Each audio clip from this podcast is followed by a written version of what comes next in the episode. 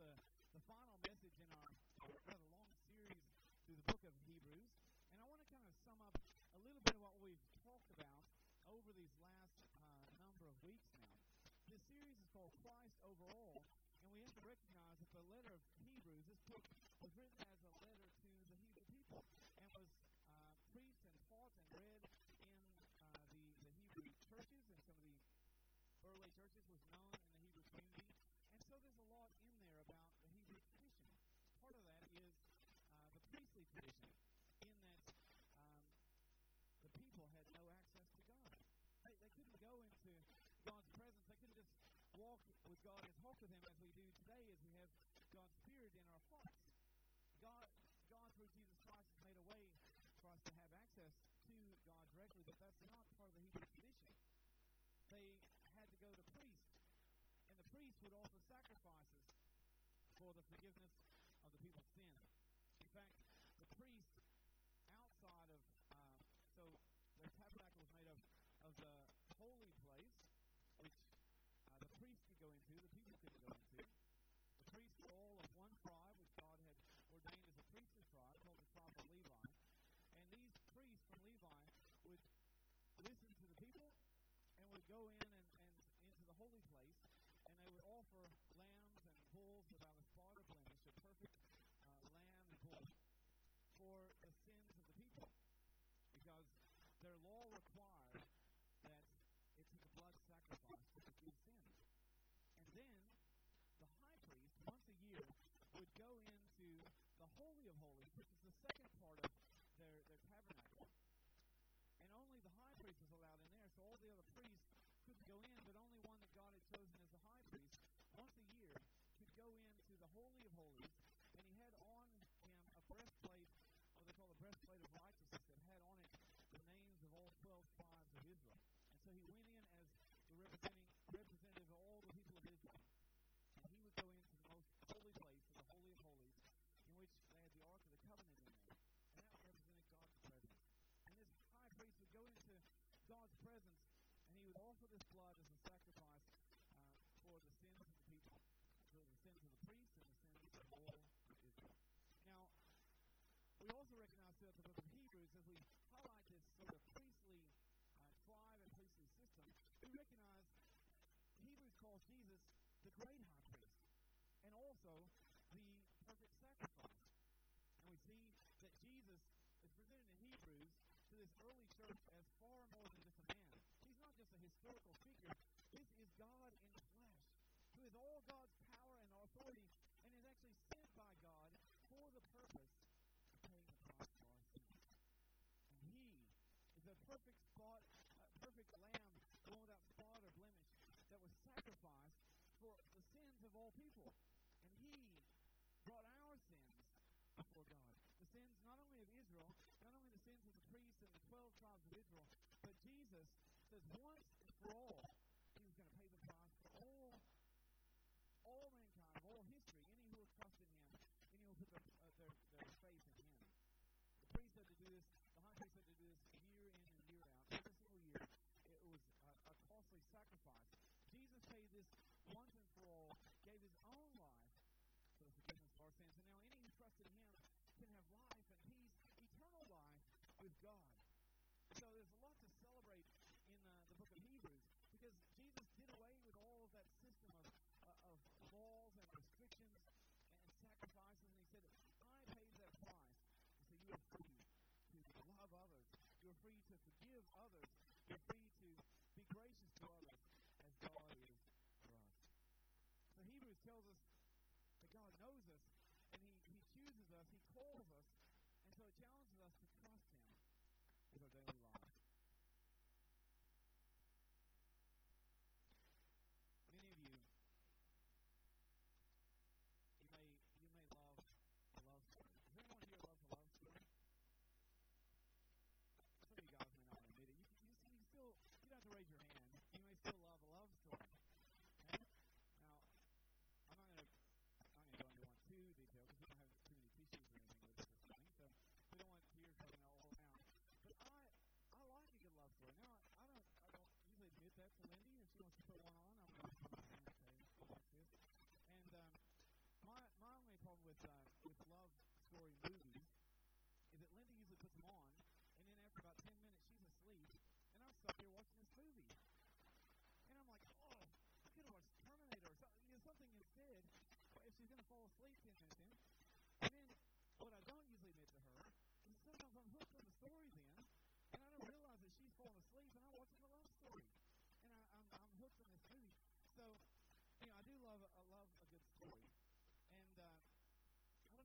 sometimes I see a little old couple in there, they're holding hands, and they're in the shops, and you just go, isn't that sweet?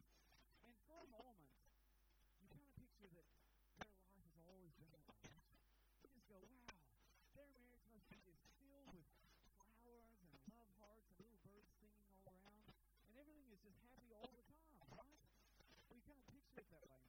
I remember when I was young, celebrated their 50th wedding anniversary. And I know some people here who celebrated their 50th wedding anniversary and beyond.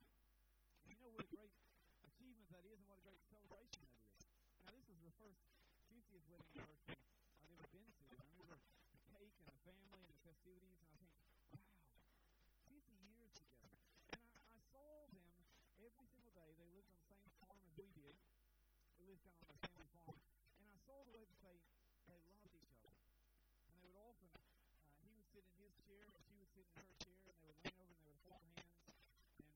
saw them just really looking after each other. I was like, wow, what an amazing love, what an amazing story. He was, Papa was a deacon in the church, was the most godly man I'd ever known as I was growing up. He was just always looking after neighbors, very generous, just a wonderful man. It wasn't until years later that I found out that their life wasn't always that way. Grandma used to tell me, and I used to think it's so weird because, you know, they just had this sort of love, the storybook, you know, this beautiful, you know, all the roses and flowers and birds singing and all that. It just seemed wonderful all the time. And she used to tell me, she said, it's not always easy to love one another. Because sometimes people aren't easy to love. But God can love everyone. As God that keeps marriages and family together. Now, as I said, I knew Papa was a deacon and he looked out for everyone. He was just a good, generous man. It wasn't until years later as I discovered that the man I knew was the dad that my dad grew up with. That's all he had known of him as a deacon and a good man. But his older siblings, Dad had 6 older siblings, and they had known a different man. As Papa,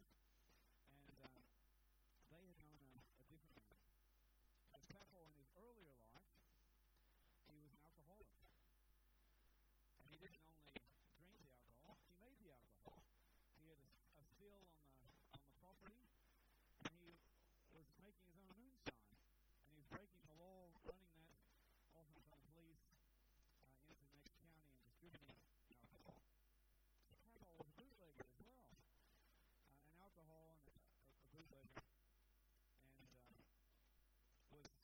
never there as a parent or as a husband. And it took Grandma and her affairs to him.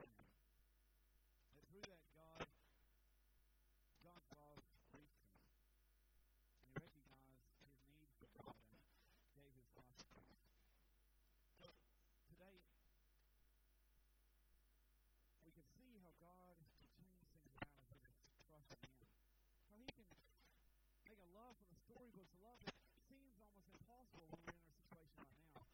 And God can do all things that He just loves through us as a church. Today we want to learn together from Hebrews 13 about how we are called to love. Not to love the things of the world, but to love the people in the world. The hearts, not the situations. Because God chooses to use you and me as His church to love through us. He wants to change the world. He wants to change our community. He wants to change the marriages. He wants to change the families and share His love through us. Look with me, if you will, in Hebrews chapter 13, verse 1 to 6. Hebrews 13, verse 1 to 6. It says this, keep on loving one another as brothers and sisters. Do not forget how to show hospitality to strangers. For by doing so, some people have shown hospitality to angels without knowing it. Continue to remember those in prison, as if you were together with them in prison, and those who are mistreated, as if you yourselves were suffering. Marriage should be honored by all, and the marriage bed kept pure, for God will judge the adulterer and the sexually immoral. Keep your lives free from the love of money, and be content with what you have, because God has said, never will I leave you. Never will I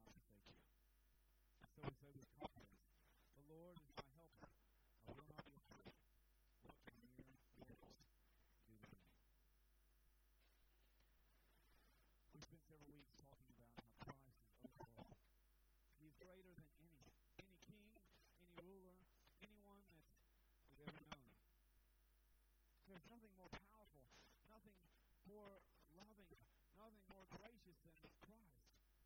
He is the greatest of all, the greatest overall. Paul was challenged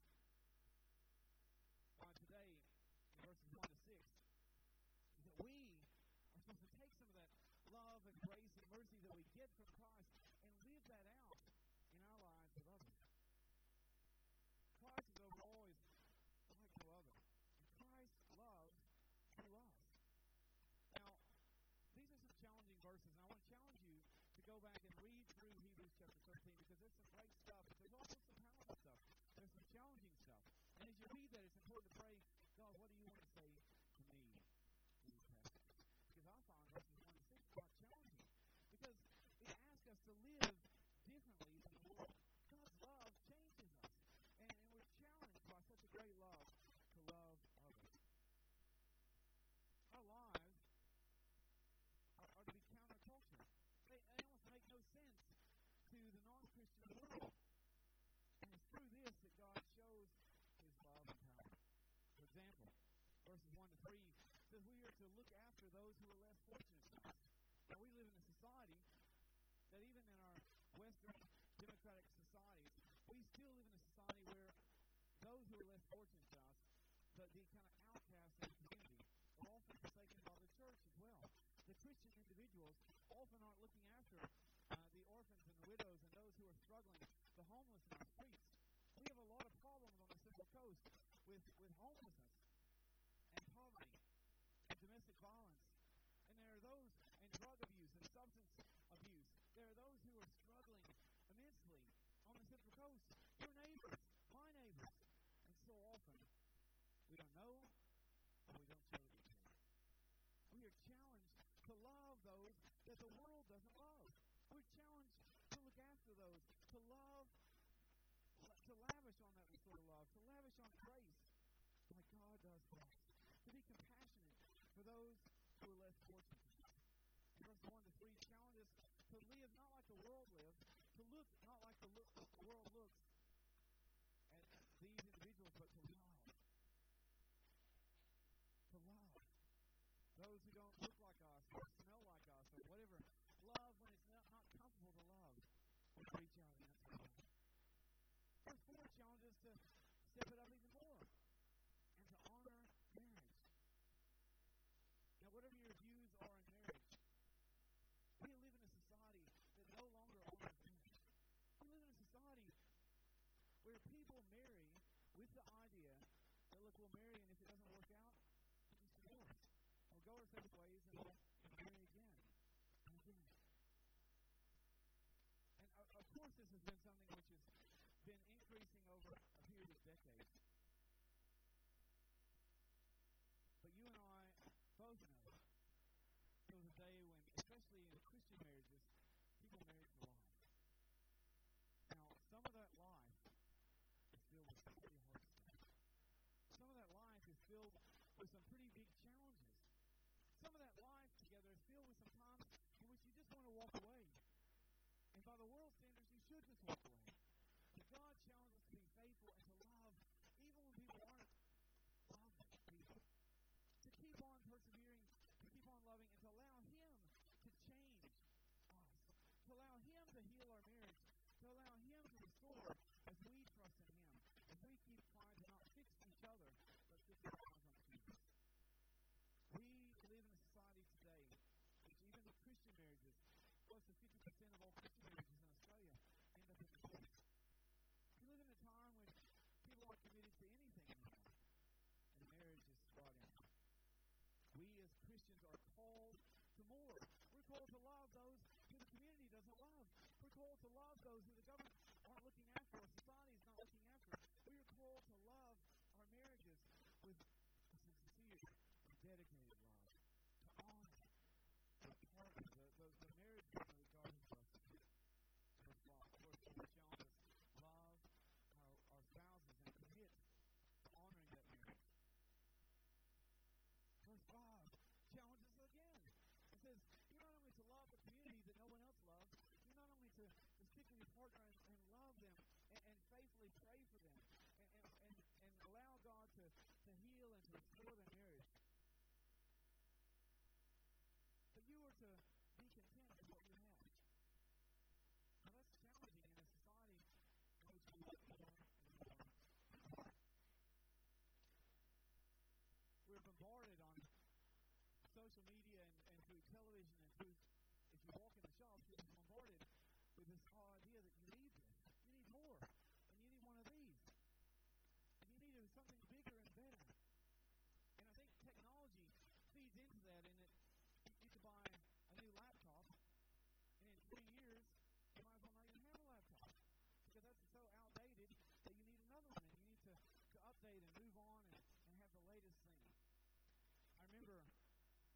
ago, this was only 2011, we had some, over at Blacktown, we had a number of people come over from America, and they were just serving on the mission south of our church and in the community south of our western city. But all the team, they said, look, I'm just going to say something.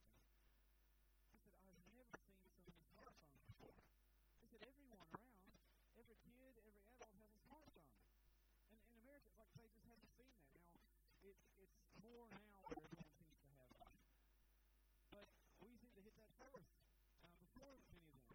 And they're going, how does everyone afford a smartphone? And I'm thinking, well, they probably don't.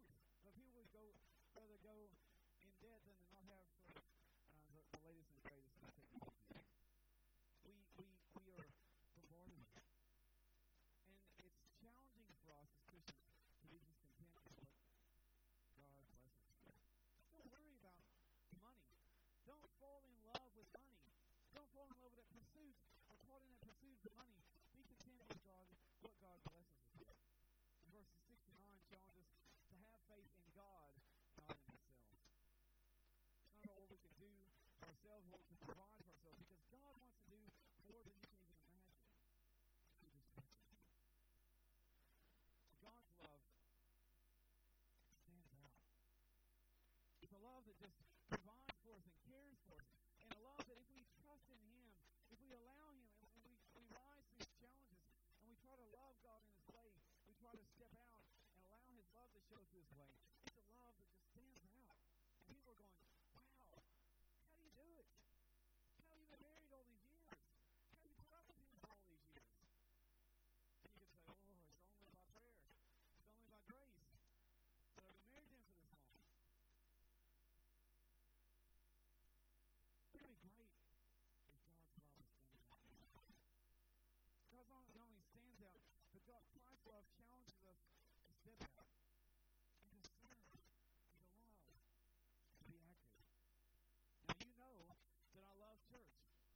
church. I love coming here. I love singing. I love the church family. I love you guys. I love discipleship, learning together in Christ. But we were created as a church. We are called as a church. Great.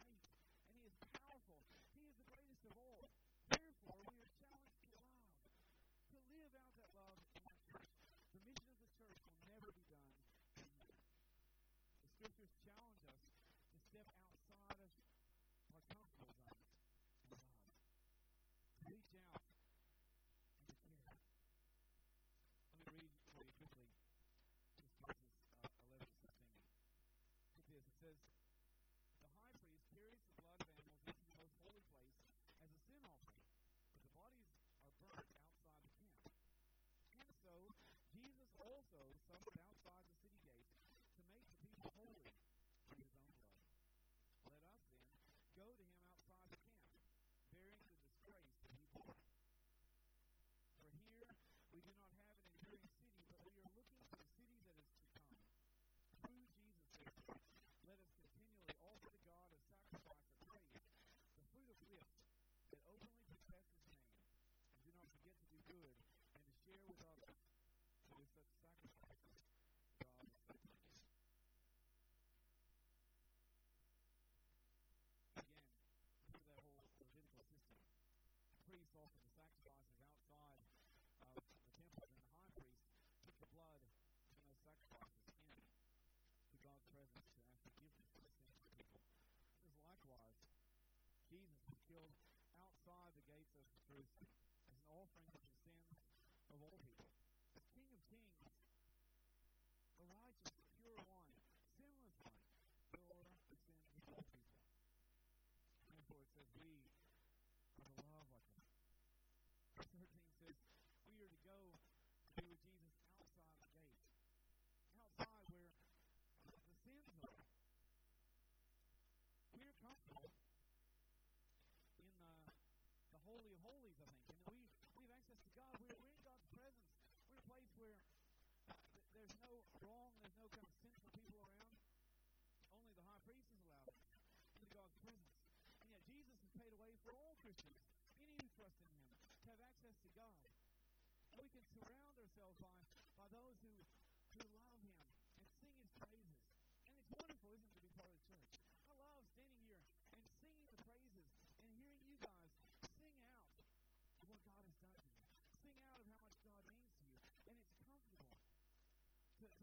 God together, to praise God together. But we're challenged then to not stay in here. We're challenged to not stay in here where it's nice and comfortable and warm and where everyone loves God, sings about His praise, sings His praises. We're challenged to go into the streets, to go where people are sinful, to go where there's wrong, and to go into the darkened world and to lift Christ up, to let Him be glorified. Jesus, King of all, left all for us. Philippians 2 says He left all that power and authority in heaven and humbled Himself even to the form of a man. God in flesh, and He was fully man, He was fully God. He had all His power and authority, and yet He was limited just like us. He walked with us like us. He talked like us. He could be everywhere at one place. He was limited in the form of man. Humbled Himself in that. He paid the price for us. Even humbled Himself to death on the cross. Jesus calls us to bear the disgrace that He bore. Sometimes we don't like to be close to sinners. We don't like to be close to people who are broken.